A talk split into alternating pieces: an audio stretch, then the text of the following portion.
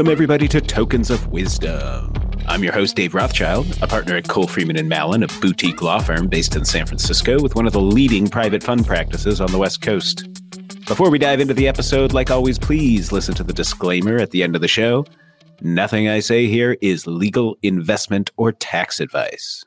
Before we get started, I want to give a special shout out to my colleague Ben Busey for suggesting today's topic. And for those of you keeping track at home, that is 2 consecutive listener-curated topics. Hello, Tokens of Wisdom listeners. Well, today we're talking all about high watermarks. I know what you're thinking. Don't worry. This is not some kind of climate change alarmist episode. A high watermark is a typical feature of a hedge fund's performance allocation. It's a mechanism to prevent a hedge fund general partner from taking a performance allocation on profits in one period that just restore losses from a prior period. If you want to know what I mean by hedge fund and what kinds of fund fall into that bucket, in my mind, go back and listen to episode 9, which talks all about the different varietals of funds. Now, most fund managers get 2 streams of income from their fund. They get a management fee and they get some kind of performance-based compensation that differs depending on type of fund. To understand how this works, first, you need to understand some extremely basic fund accounting. Don't worry, even a lawyer can do this math.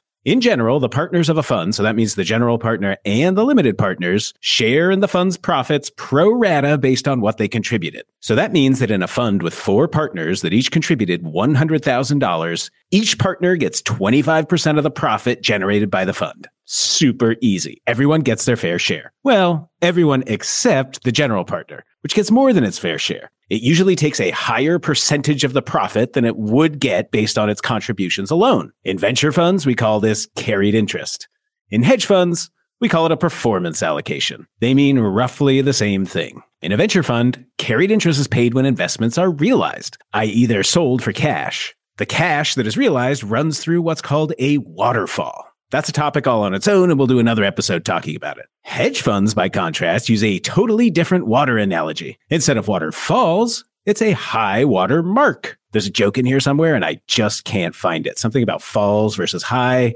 I don't know. I digress. Unlike venture funds, the GP of a hedge fund gets a performance allocation on some regular periodic basis. Usually it's annually, but sometimes funds have more frequent performance allocation dates. And the GP gets that allocation regardless of whether investments in the fund are actually realized. In other words, they base the amount of the allocation on the value of the investments being carried by the fund, whether they're sold or not. So let's take another super simple example. You invest $100,000 in a hedge fund. The hedge fund uses that money to buy $100,000 worth of Bitcoin. At the end of the first year, Bitcoin has rocketed to the moon, and now your $100,000 is worth $200,000. You made $100,000 profit. Woohoo! But wait, Dave said the GP gets more than its fair share, remember? That's right. If there's a 20% performance allocation, for example, that means that the GP gets 20% of the profits you generated in that year. So of your $100,000 in profit, you get $80,000. The GP gets $20,000. I want to reiterate here that it does not matter if the Bitcoin is sold. Unless you make a withdrawal, this profit is just allocated to your capital account. You don't actually get cash. Same with the GP. Mazel tov. You now understand the most basic mechanics of a performance allocation. Now, Dave, you're thinking, I haven't seen 1 ounce of water. I might as well be on the moon for all the water I see.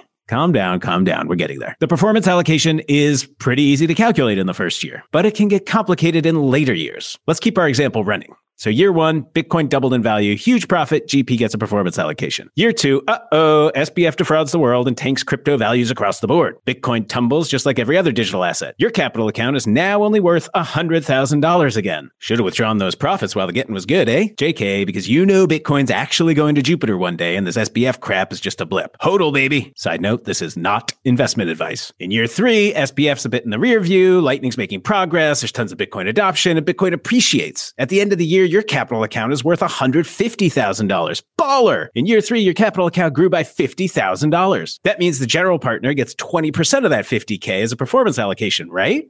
Wrong. Assuming the fund you're investing in has a high watermark. Now, if the fund you're investing in doesn't have a high watermark, then you are terrible at negotiating fund investments. That $50,000 profit generated in year 3 is really just making up losses from year 2. Overall, your account is below its high watermark. See, told you we'd get there. And as a result, there's no performance allocation due to the GP. The high water mark with respect to any limited partner is the highest value of their capital account on a date when a performance allocation was taken. Once the GP takes a performance allocation, i.e. it takes more than its share of profits for a given period, it doesn't get another performance allocation until it generates more profit from there. And that's what we call a high water mark. Incidentally, that fund that owns only Bitcoin is a horrible investment decision. Buy your own Bitcoin and don't pay the GP a 20% performance allocation.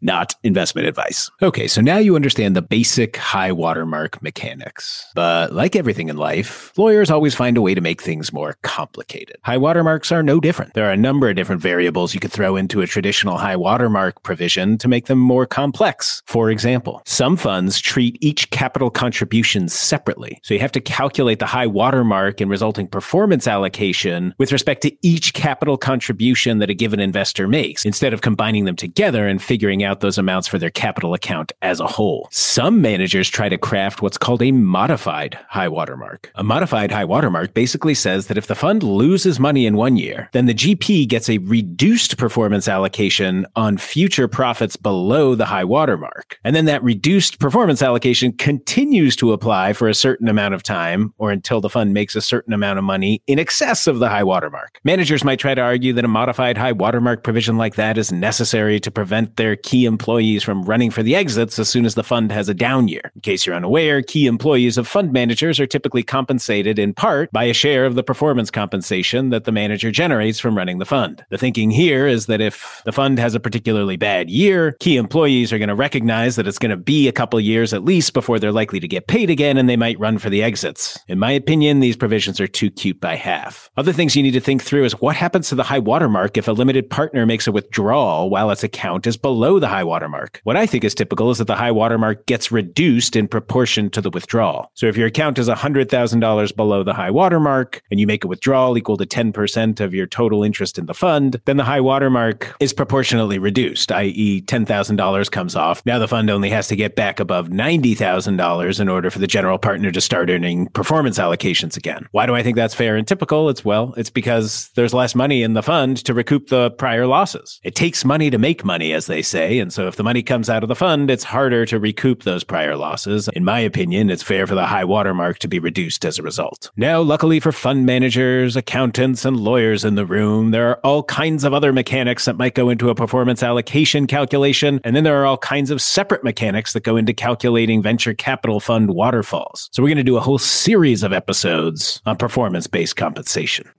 Well, now that all that boring regulatory analysis is out of the way, it's time for the part you've all been waiting for. The legal disclaimer. In this show, I describe laws and regulations from a 10,000-foot view, and while this should be obvious to most, I need to say it nonetheless. This show is for informational purposes only, and nothing said here constitutes legal, investment, or tax advice. If you're thinking about starting a fund or you're curious about what's involved, this show is a good resource as you explore your options. But if you're going to pull the trigger and launch a fund, please engage an attorney to assist you. Thanks for listening to Tokens of Wisdom with Dave Rothschild. I hope you enjoyed this episode. Please like, follow, and subscribe to our show wherever you get your podcasts. And tell your friends about us.